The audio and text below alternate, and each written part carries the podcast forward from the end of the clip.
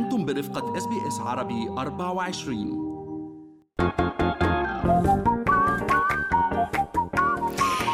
نوصل لآخر فقرات برنامجنا لليوم فقرة منوعات وأنا بترا طوق الهندي. وأنا فارس حسن وخبر المنوعات اليوم من مصر ووزيرة الهجرة المصرية نبيلة مكرم أثارت موجة من التعاطف والاستهجان بعد ما أقرت بأنه ابنها متهم بجريمة قتل في الولايات المتحدة. أثار بيان نشرته وزيرة الهجرة المصرية نبيلة مكرم على صفحتها الخاصة على فيسبوك يوم السبت موجة من التعاطف ليش فارس؟ لأنها أقرت بمنشورة أنه ابنها رامي هاني فهيم يلي بيبلغ عمره 26 سنة متهم بجريمة قتل أحد زملائه وآخر طعنا بالسكين بالولايات المتحدة الأمريكية.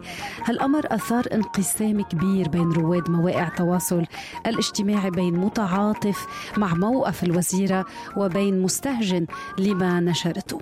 وسائل إعلام أمريكية قالت المحكمة العليا بمقاطعة أورنج كاونتي بكاليفورنيا وجهت تهمة القتل المتعدد لشاب مصري عمره 26 سنة بتهمة قتل زميله بالعمل طعنا بعدين طعن رفيق زمل زميله بالسكن حتى الموت بشقتهما بمدينة أناهايم الموعد المحاكمة ب 17 حزيران يونيو شو رأيك بترا على السريع نحكي لمستمعينا بعض التغريدات. تعاطف على جانب واستهجان من جانب آخر. صحيح خاصة أنها عبرت وقالت أنه هي وعائلتها عم يمرقوا بمحنة وحكيت بشكل واضح عن هالموضوع.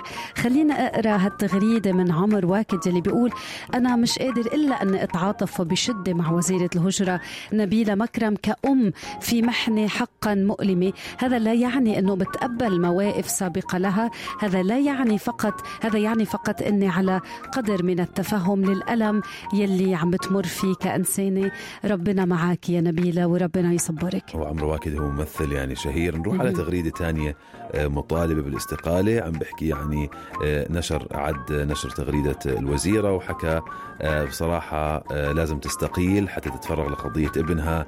هي الحكومة ديما لهاش حل سكتة على وصمة العارضي ولا عشان الوزيرة قالت قبل كده حدبح حدبح المعارضة بالخارج.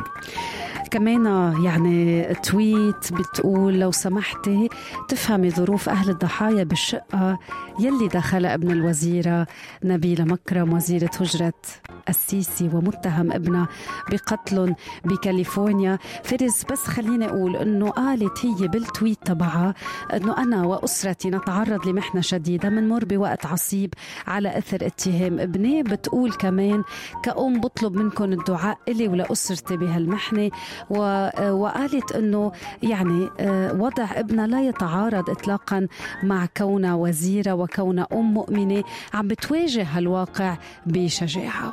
إذا تعاطف على جانب ومطالبات بالاستقالة على الجانب الآخر. موضوع يعني يطول شرحه ولكن عرجنا عليه بشكل سريع ب Good Morning Australia هل تريدون الاستماع إلى المزيد من هذه القصص؟ استمعوا من خلال Apple Podcasts، Google Podcasts، Spotify أو من أينما تحصلون على البودكاست.